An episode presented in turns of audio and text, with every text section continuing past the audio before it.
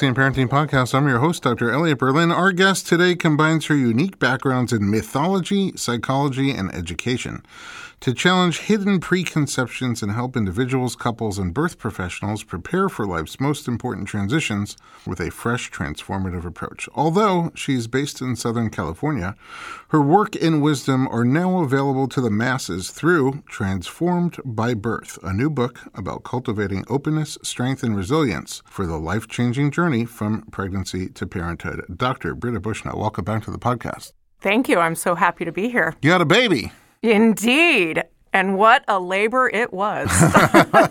it always is a book. I mean, I've, people who've written a book and had a baby in the same year talk about the parallels. Yes. I feel like I used so many of the metaphors and mythology that I use to talk about the journey of going through pregnancy, birth, and new parenthood with myself through the process of writing and publishing this book. Just idea light bulb popped off in my head that after all the years you've spent helping people through childbirth education, you can now help authors with child book education. child book education. yes. Yes. You can Probably be a book not educator. what I'm going to spend my time All and energy look, doing, but yes. It's an idea in case Absolutely. you get bored. All right, Yes. let's uh, let's remind people that we have an episode that's roughly named "Mythologies, Metaphors, and Childbirth." It is one of our most popular episodes, both in terms of downloads and in terms of feedback. When people listen to it, they give us strong feedback about Mm-hmm. Your perspective and approach and tools that you provide in that episode really give them confidence before they go into labor. Just things mm-hmm. that they can hold on to and confidence before they go into labor. I think that most people, in my observation, experience some combination of anxiousness and excitement before they have a baby, especially the first. And the feedback is that your style, your information, your materials push them into more excited, less anxious. Hmm. Well, that's very gratifying to hear because my purpose in my work is all of those things that you just mentioned that it helps with. Mission I- accomplished. Yeah, the that's that's time- wonderful. You can retire off to someplace. now. Wonderful to know. I don't feel like I'm retiring. All right, good. Quite the opposite. Lucky for But, us. Yeah, I really I really enjoy working with couples and with parents as they go through that rite of passage into parenthood. And I think it's a big change. It's a big transition and I want to support them. I want to help them. It's a huge transition, and I know you're supporting them. And locally, people have had access to you. They can take your classes. Everybody who I know that takes your class, really with no exceptions, comes back transformed, totally like an experience that they can't even put into words. All they could say is it should have been sponsored by Kleenex. Whatever, not because they're sneezing, but because they're crying their eyes out. Whatever it is that you're doing Yes. in there, you are like bringing stuff out that has been locked and buried for years. And just what an amazing time to do that before going to this new chapter. Yeah, well, emotion is an important lubricant for birth, and we need to release it. If we hold emotion back, we're actually closing. And for labor and birth to be effective, we have to open. And that sometimes includes letting go of pent up emotion. Mm-hmm. And so, yeah, there tends to be some tears that release and some joy that's expressed and some deep connection between partners. And it's really unbelievably beautiful to witness and to get to hold space for. Yeah. When they come out and talk about it that way, I'm like, why do you have to have a baby to have that class? I want that class. I know. It's actually the work that I'm really called to do is deep transformative work. It's just that people come and pay for a childbirth class and then I get to do that work. Mm-hmm. I'm less, I mean, I, my children are now in college and older, and I'm not really drawn to birth from like a birth and babies perspective. I'm really drawn to work in birth because of the openness to transformation that parents feel as they stand perched on the edge of that big rite of passage. So I get excited because I feel like childbirth classes give an opportunity to get some of the life skills and the transformation skills that we don't get just generally in our lives. I mean, people often leave my classes saying this was life 101, not just childbirth classes. Right. And your book is called Transformed by Birth. But I feel like it could easily just be called Transformed by Britta. It's transformed by life, it's Yes. transformed by big events. And I have two other books kind of waiting in the wings in my mind. We'll see, we'll see. But Twins on the horizon. it, well, yeah, twins on the horizon, exactly. I'm not sure I can birth twins right now, but we'll we'll see. I mean, because I really do feel like these big events change us. And to have something to hold us through that transformation, through that transit into a new part of our lives is helpful. And a lot of the cultural ideals that I talk about in part two of Transformed by Birth are really applicable across a lot of areas in our life. So we'll see. I mean, I have a Transformed by Parenthood book, perhaps, in my head. Absolutely. And my husband and I have talked about a Transformed by Relationship book, Oh, co authoring that Together? together. He's an author as well. So. Oh, kidding. Wow. Yeah, he wrote a book about money, so it's a very different, Mm. Different field. I don't see it transformed by cash. yeah, well, his was it's not about the money, and it's it's really kind of a spiritual look at how we relate to our our money. so Oh, in some ways, there's similarities, Sure. and some very big differences. You're Yes. very descriptive. Even when you talk about standing on the perch, I'm Mm-hmm. afraid of heights, but my heart started beating faster. Hmm. You have a way. yeah. Well, standing on that precipice, that heart beating faster, is often how parents feel. Yeah. standing on the precipice, that edge of birth, knowing that big change is coming. Big change. And rather than pushing that aside and just saying, oh, you know, your body is made to birth or whatever kind of wrapped up statements to just make it seem easier, I think we should be honoring the fact that parents feel that transformative energy. They feel themselves on that precipice. And I want to honor that. I want to connect with them in that place and say, yeah, it's big and you can do it.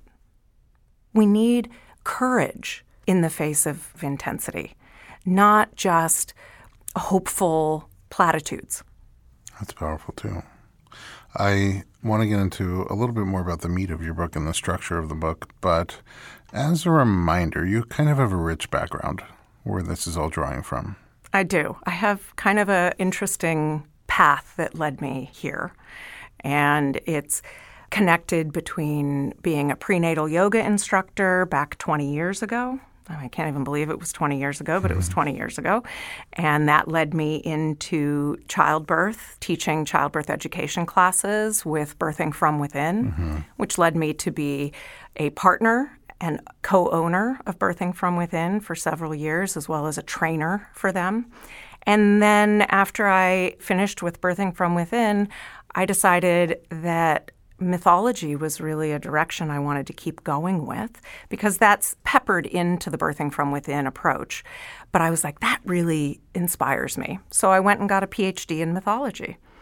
And then I ended up writing my dissertation for my doctorate about childbirth and cultural ideals or cultural myths that we tell ourselves that impact how we give birth, which ended up really being the research phase of this book. Hmm.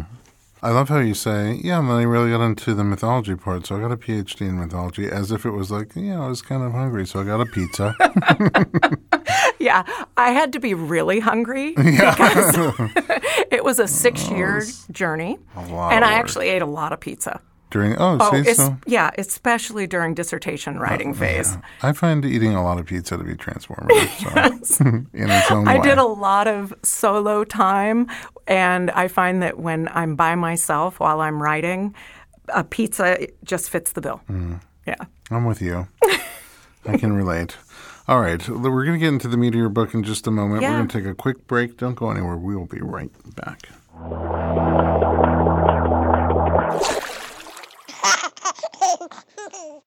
Hey everyone, it's Dr. Berlin, and I want to talk to you about something that is close to my heart. Literally, omega 3. It's a crucial nutrient that's sadly overlooked. With 95% of women deficient, Needed, the supplement brand I trust, created their brand new omega 3 soft gels. Designed by perinatal experts, they support you and your baby's well being from fertility to pregnancy and beyond. Unlike other brands, Needed's omega 3 is sustainable, pesticide free, and third party tested for purity. Plus, my favorite, it has a milder taste and smell, perfect for sensitive mamas. Don't wait. Visit thisisneeded.com and use code Berlin to get 20% off your initial order. Experience the needed difference consciously crafted for your health and the planet.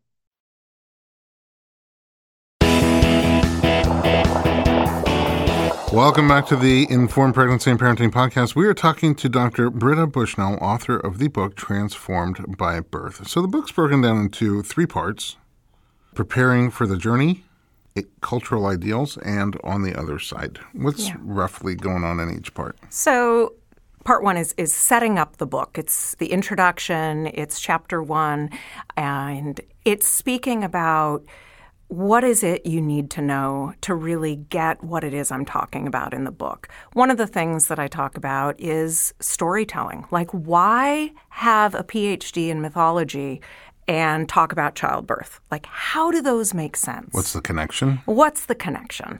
And why does it matter? I teach in my book and in my classes a lot through storytelling.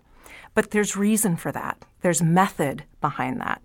And I, in part one, talk about why that is and how the brain actually, in labor especially, is able to retrieve information that has been received through imagery and storytelling. And then there's also a lot of research that says that if you've been marinating in a particular hormone and then you're later in that same state, you're going to have better recall of what you learned. Hmm. And storytelling, guess what hormone is released when you receive story? I'm going to say oxytocin. You got it. Wow. Gold star for me. Gold star for, for Dr. Berlin. Yeah. yeah. And so when you have a state where your body is releasing oxytocin and then later you're in labor and you've got oxytocin going and your rational, your linear brain is more subdued, the part of the brain that is more active is the more ancient part, the part that connects to storytelling. And so writing and teaching through story is accessible when you're in the hormonally saturated brain of labor. I think because on the surface it sounds like you said, what's the connection? Like, why do I need metaphors or mythology? And mythology sounds like something you have to learn in college or if you want to do well on Jeopardy.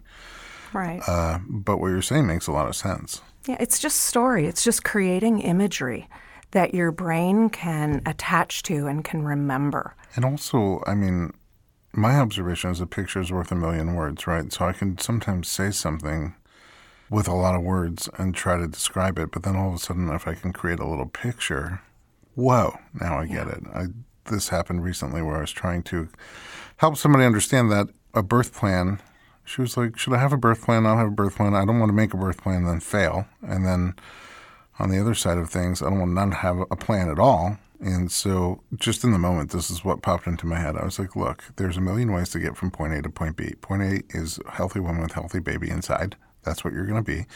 Point B is healthy woman with a healthy baby on the outside. There's a lot of ways to get from point A to point B. There's a million different roads you can take to get there, but each road has different pros and cons to it. Some people like the fastest route, some people like the most scenic route. I always make sure to pass by a Krispy Kreme donut on my route. So you have to kind of pick what's important to you, and to the extent that you can, you kind of want to steer on that route. Now, if you're driving down that path and there's a detour, you may have to take a different route, which is okay. There's a lot of great routes to get from point A to point B. Yes. And what popped into my head was the image of steering that vehicle is a little bit more like steering a hot air balloon hmm. than a car. Yes. And I don't know why that came out, but as soon as I said it, she was like, that makes sense to me. So somehow that picture, even though I've never been in a hot air balloon, yeah, that picture kind of came to me and I was able to give it over to her. And just that was enough. I could have just said that from the beginning and saved a lot of words. Yeah. Yeah.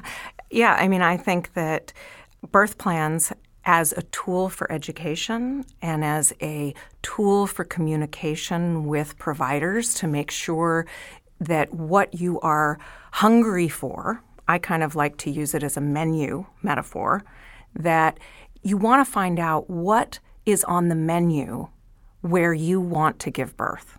Hmm. What's on the regular menu, not what are specials. okay, right. because on the day you go into labor, you don't know if that special is going to be available. So you want to make sure that what you're hungry for is available on the everyday menu. On the everyday menu. Now, once you're there, you know, they might be out of cilantro or the black beans might not be done and they have to replace those with something else. But you want to know that what you're interested in, what you're hungry for in labor, is on the regular menu where you intend to give birth and with whom you wish to be supported mm-hmm. for that birth. Then you have to also be able to flow with the unexpected, to be open to the unbidden, is the term that I like to use. Mm that means, yeah, there are sometimes situations where you don't get to control all things in birth. Now, control and consent are two different things, and we have to tease those apart because consent is something that is incredibly important and should be valued. But control in this culture is really about that I'm driving the car and I'm going to drive it in this particular way. But sometimes there's traffic. It's like, what do you do when there's traffic? You might have to take a detour. You, know, you can map out your path or get in an air balloon, you know, but you have to be available for the fact that sometimes the unexpected happens. Sure. And how do you keep going even when the unexpected happens? I like the menu analogy, except for the air balloon. Pretty much every one of my analogies is food based.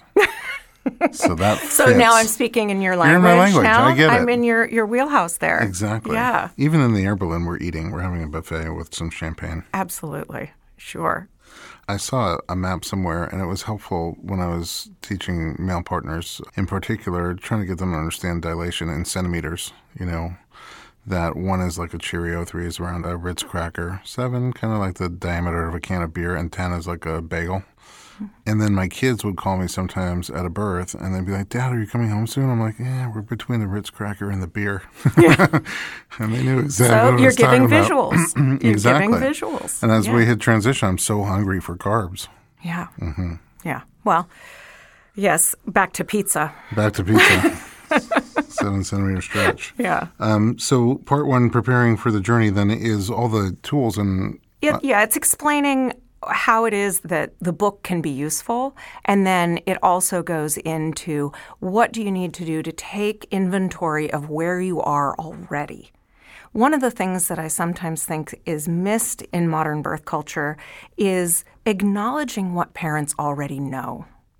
Acknowledging the experiences that they've had coming into pregnancy and birth whether it's pregnancy loss or infertility challenges, or were they raised with a parent who delivered babies or was a doula? Uh, were their siblings born and they were there? These types of experiences impact how we feel and prepare about birth. Would it be even not so personal, just experiences in terms of seeing things on television and movies or hearing people tell their birth stories? Absolutely. So there's a lot of that yeah. going on. So chapter two is really about unpacking that, looking at what are we coming into this experience already holding, already experiencing. For some people, it'll be a previous birth experience. Absolutely. So. Yeah. Absolutely. And then part two of the book is looking at the eight cultural ideals that I identify. And I have to tell you that I probably could have made 15, but I had to I had to consolidate. Mm. So I looked at eight, just eight. And the way that the ideal is reached for for like for example the first one that i look at is the illusion of control and certainty and instead of holding out for how do I control and how do I make certain that my birth goes a particular way. It's how can we open to the unexpected, open to the unbidden. And here's why I think that's important it's not just about birth. Birth is the rite of passage that most often leads us into parenthood. And parenthood is full of experiences of being out of control and having a lack of certainty. We need to expand our capacity to be in wonder, to be in the mystery of not knowing. And so in chapter three, the first chapter of the second part, I really talk about how do we begin to expand our expectations rather than narrowing them into a single direction that birth absolutely has to follow. So that's kind of an example of one of the ideals. And then I go into seven more. I mean, that is probably just by itself one of the most powerful things about childbirth is that I think some people don't care that much. They just want a healthy baby. And so it's sort of like I'll pick a doctor or a midwife who I trust, and whatever they tell me to do, I'm just going to do that and not really be that involved in decision making and, and setting the course through which we go. And for a lot of people, that works fine. That's great. Mm-hmm. But then I think a lot of people want to be a little bit more proactive, more involved, more of the decision maker, or at least being co decision making with their right. providers but they sometimes end up in this path where it's sort of like, you know, even for planning for a wedding, you do all the planning, lots of details, and then on the day of, you just have to take a deep breath, relax, and go with the flow. Absolutely. And so the illusion that's really sticking in my head as a very powerful term because yeah. it could get lost. Yes. The illusion of control. Yes. It's the illusion of control and, the certainty. need for certainty. And the need for certainty. And it is an illusion. So what's really striking me is how powerful that is for everything in life. We right. don't really control that many things right. in life. Even when I'm driving my car, I think I'm in control. Right. But I cannot control the cars around me. I cannot control a lot of things about the road, you know, for example. But I feel confident somehow, and it's just occurring to me now that that is an illusion of control. I think I'm in control. Right. I don't love airplanes, but I think part of that is because there is no illusion of control. I know I'm not in control, and I don't even believe that my seat cushion floats. So. I, am with you there. I'm not. I'm not a huge fan of flying, although you wouldn't know it with my travel schedule. Now, yeah, constantly on the go. But yeah, I think that we are steeped in a culture that values the illusion of control and says, yes, we have to control and things are controllable. And then we get in airplanes and we go, I'm not in control. How do I do with this? Right. I'm 35,000 mm-hmm. feet above the Earth right. in a metal capsule upon which I have no control whatsoever. No control. All, I mean, I do have control. I can order that little tiny bottle of scotch and hope for the best, but that's about it.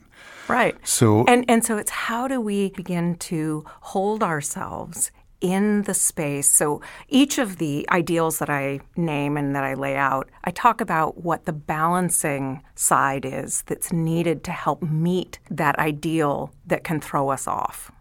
And so, with the desire for control and the illusion for control, what the balancing energy is an openness to the unbidden.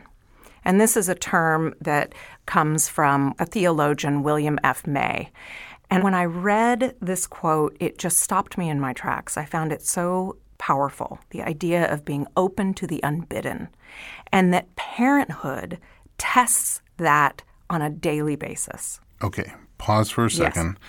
This is big and powerful. So much is going off inside me right now, and I'm not about to have a kid, but I do have four kids. Um, yes, you do. yeah, this is going to be an explosive third segment. Don't go anywhere. We'll be right back.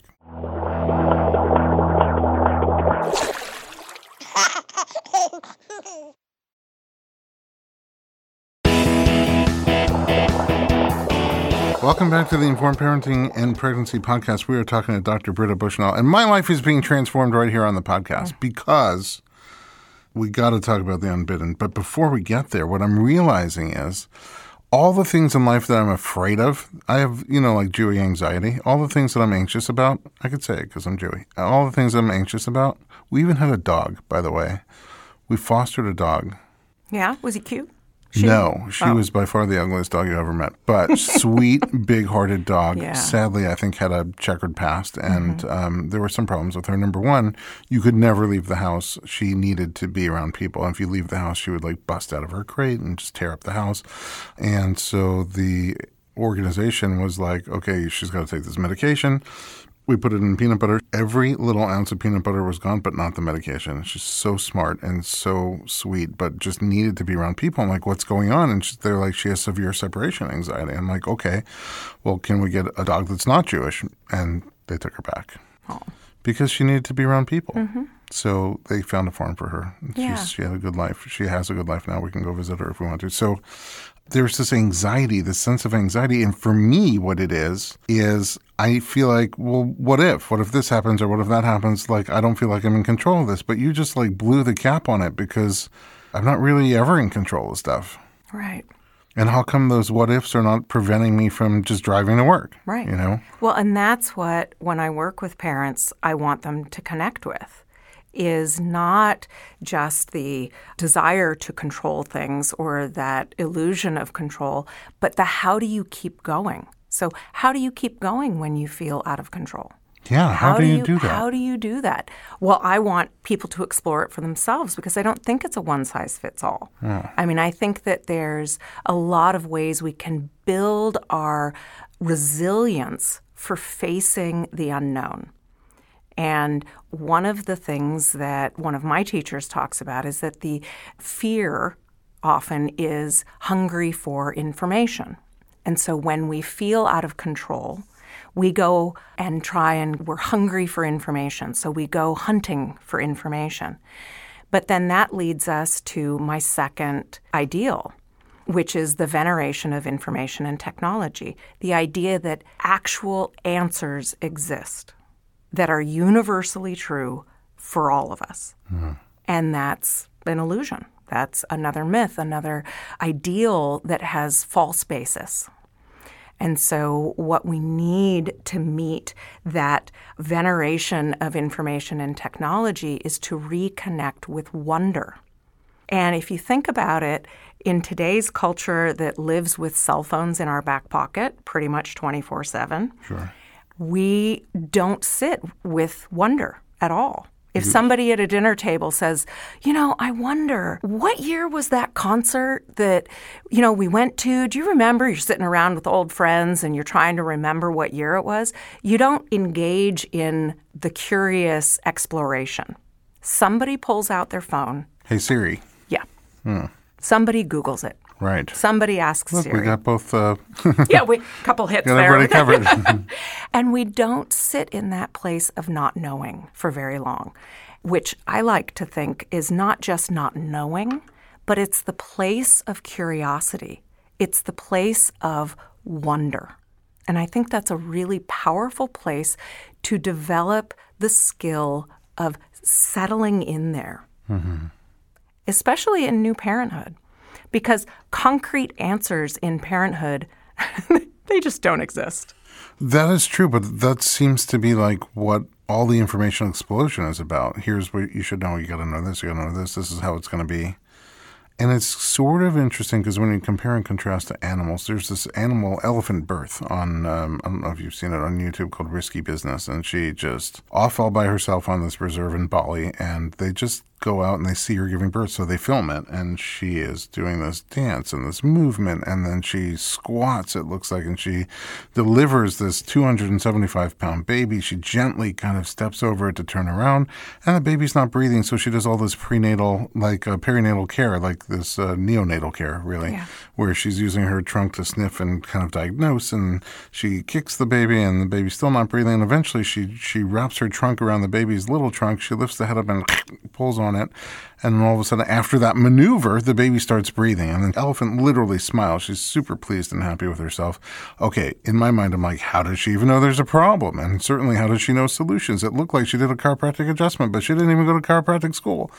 And, and I'm like, Your chiropractor brain came out, didn't it? Yes. Like, um, I mean, it's just incredible to watch how much she knows. And I'm thinking, wow, she doesn't even have a podcast to listen to. She didn't do childbirth education. She didn't take a class. She didn't read a book. How does that happen? And so, on the one hand, I think people end up underprepared for birth, for parenting, for postpartum, for relationship after baby. And I think on the other hand, the solution that we're trying to do is like give you more information, more information, more information. But no, when I hear Yeah. you talking, it's sort of like, Information is one piece of a many pieced puzzle. There's a lot of parts, and information is not synonymous with preparation. Just because we fill our brain full of information doesn't mean we're ready. Mm-hmm.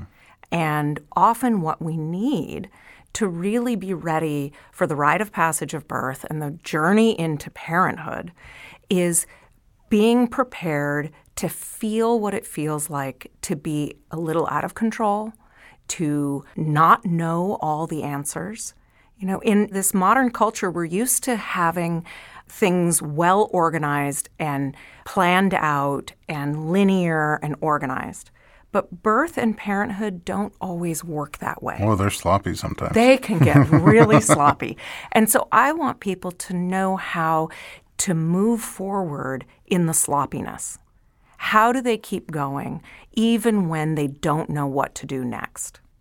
That to me is the big part of preparation. But is it? Because it feels like if I'm looking at the elephant, her name is Risky. If I'm looking at Risky, she knows what to do next because it's hardwired inside her. She has very powerful instincts that tell her what to do next, even though she had no idea any of that was going to happen and no educational training on how to respond to it. Right.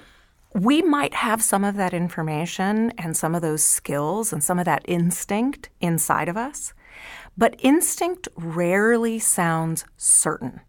When we have an instinctual impulse, it rarely is like, this is absolutely what you should do. It tends to be like, hey, have you thought about? And if we aren't used to being a little bit in the place of not knowing, then when instinct starts to talk to us, we aren't well versed at listening. So we have to insert the pause rather than immediately going for a Google search or an internet search or a, a Siri search or whatever it is to find answers, we have to pause and let ourselves go, huh, okay, what kind of information am I interested in? What am I hungry for? What is another food analogy for Thank you, there? Yeah. Uh, where would the best place be for me to get the information that I'm needing right now? Would my mom be a good person to reach out to? How about my friend who just had two kids?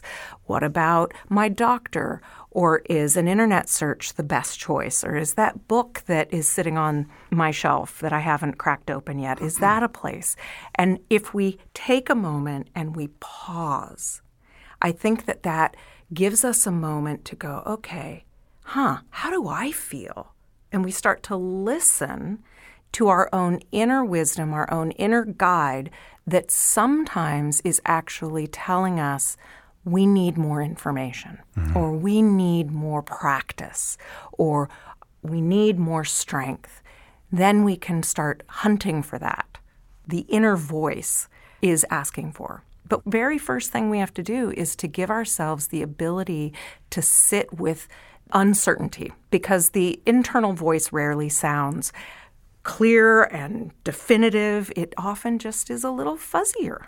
So maybe this is related, maybe it isn't. An image is coming up of contrasting births. One where she kind of blew me away. We have an episode with her too. It's called Miss America Home Birth or Miss USA Home Birth. I get them mixed up. I'm a horrible person. But her name's Shandy, and she had this incredible first birth experience with what appeared to be no fear. And I was like, where did you get that confidence? And the interesting thing was, nobody really. She had a great midwife and a great doula, and her husband was incredible. She was most amazing, and uh, even her dog was like this little five pound dog licking her face was so comforting. You could tell to her. The interesting thing is nobody really ever said anything in terms of do this now or even maybe like maybe you want to do this now. It was just she kind of seemed to be very in touch with her inner voice. She was reacting to it, and it was guiding her, and she was connected to it in contrast to other types of birth where there's sometimes 10 voices, even with pushing, just how to push and when to push and how many times to push in that minute and take the breath. And sometimes it just seems like if there wasn't so much cloudy noise from the outside, then if we had that pause, then we would actually get instructions from the inside where there's so many more sensors. Like you said, there's no one size fits all. Everybody's a little different. So, right. so what position to get into or anything like that none of us have the sensors. No matter how many births you've attended, witnessed, helped, facilitated, you don't have the sensors that she has inside. And if we are not able to give her that chance to pause and listen to the inner voice, then we might be doing more harm than good. Yeah. And for many, many birthing people, if they haven't practiced listening to that inner voice, you know, this, this woman that you speak about, she might just be one of those people who always listens inside. So in labor, it, that was a natural place for her to be because mm-hmm. she could just respond. But for a lot of us that live in what I call in my book a very Apollonian society, which is a whole myth thing which probably don't have time to go into, but it's where I compare and contrast the Greek gods Artemis and Apollo. And our culture is one that is very Apollonian, very linear, very directed, and we like schedules, we like time, all kinds of these things, but is less connected to the animal nature of our bodies. So, if we haven't spent any time in that animal nature of our bodies, which is what I refer to as the Artemisian side, as she's the goddess of the wilderness, mm. whereas Apollo is more the goddess of order and society and culture, that if we've completely marinated in Apollo's realm, we then, when we're in labor and we're more in that Artemisian place, we don't know how to listen to that animal side of us. So we have to practice ahead of time if we don't have an intuitive ability to do that naturally. And I agree with you that some people do. Some people, that's just a part of how they operate already. But I'm noticing, even in the 20 years that I've been in this field, that more and more people are in that Apollonian place, less connected to their animal side, more connected to their intellect, mm-hmm. and less connected to that bodily response. And I think we need to be supporting that more animalistic connection that is that animal, that elephant that you described, that ability to kind of pause, drop in, feel into what the animal of our body wants. I'm grateful that we live in an Apollonian culture because that means in an Apollonian world, we have tools in birth that save lives. And birth itself is still a very wild, untamed process. Mm-hmm. So we need both. And for most of us, it's an imbalance, and we need more of what the wilderness, what that Artemisian side, that animalistic side offers. I think the strongest animalistic response I've had, the clearest, like yes, right now, is the pizza response. it's never like maybe we should get a pizza. Yeah. Yeah, well, I could go into Artemis and Apollo ad nauseum. I love them. I use them throughout my classes to create really a balanced understanding of the values that we have in this over culture, as well as what's needed in birth, and how they're like two sides of the same coin, mm-hmm. and each has a value. One's not better than the other, they're just different. Right. Yeah. Well, this has been just a little appetizer. Um, There's a lot more in the book. Going to my food analogies. yes. we book. can't get away from the food analogies, no. can we? And also, we said at the beginning, like you even talked about, transformed by could be related to lots of other things. I'm dying to read the book in its entirety because the things that you're saying, like my mind is just spinning hard right now. And I think probably everybody who reads it will tag on to different things, but you make a lot of sense. And it's sort of like this deep wisdom that you bring out about how we fit into the world and how we need to fit into the world or feel like we need to fit into the world. Yeah. And if you can change that perspective a little bit, then you can open up doors to that you didn't know were accessible. Yeah, I really see birth as an opportunity for profound growth, transformation. And really, that can happen in a lot of different times in our lives and lots of different moments. It just so happens that the moment that I'm really passionate about working with is around birth. birth. Yeah. But the lessons and the wisdom around growth and transformation are really universal. Where can we find you online? You can find me online at my website, which is brittabushnell.com. And my handles, I guess, on Instagram, I think that's what they're called, handles on Instagram and Facebook are Britta Bushnell, PhD. So I got that little doctor part put Nice. on there, you know. I like. And I have a Transformed by Birth Facebook community Oh, that wow. people can join as well. Fantastic. The book is called Transformed by Birth, and I'm grateful that you came back to tell us more about it. I'm so grateful to be here. I loved the first time I came. It was so much fun. And I always love sitting with you or being at births with you. So Oh, yeah, thank you. I mean. I always learn from you when I'm around you, even when I'm around people who've been around you. Hmm. Secondhand smoke. Yeah. It's wonderful. hopefully a lot better than secondhand. smoke. Well, okay. In a positive. yes, in a positive way. Thank you so much. Uh, pleasure. And at home, thanks for listening to our podcast. If you like our program, share us with your friends. Leave us some feedback in your podcast app. And uh, if you have a suggestion, write to us at info at informedpregnancy.com. Anybody who's done it knows you get a response, and lots of our great topics come from you. Info at informedpregnancy.com.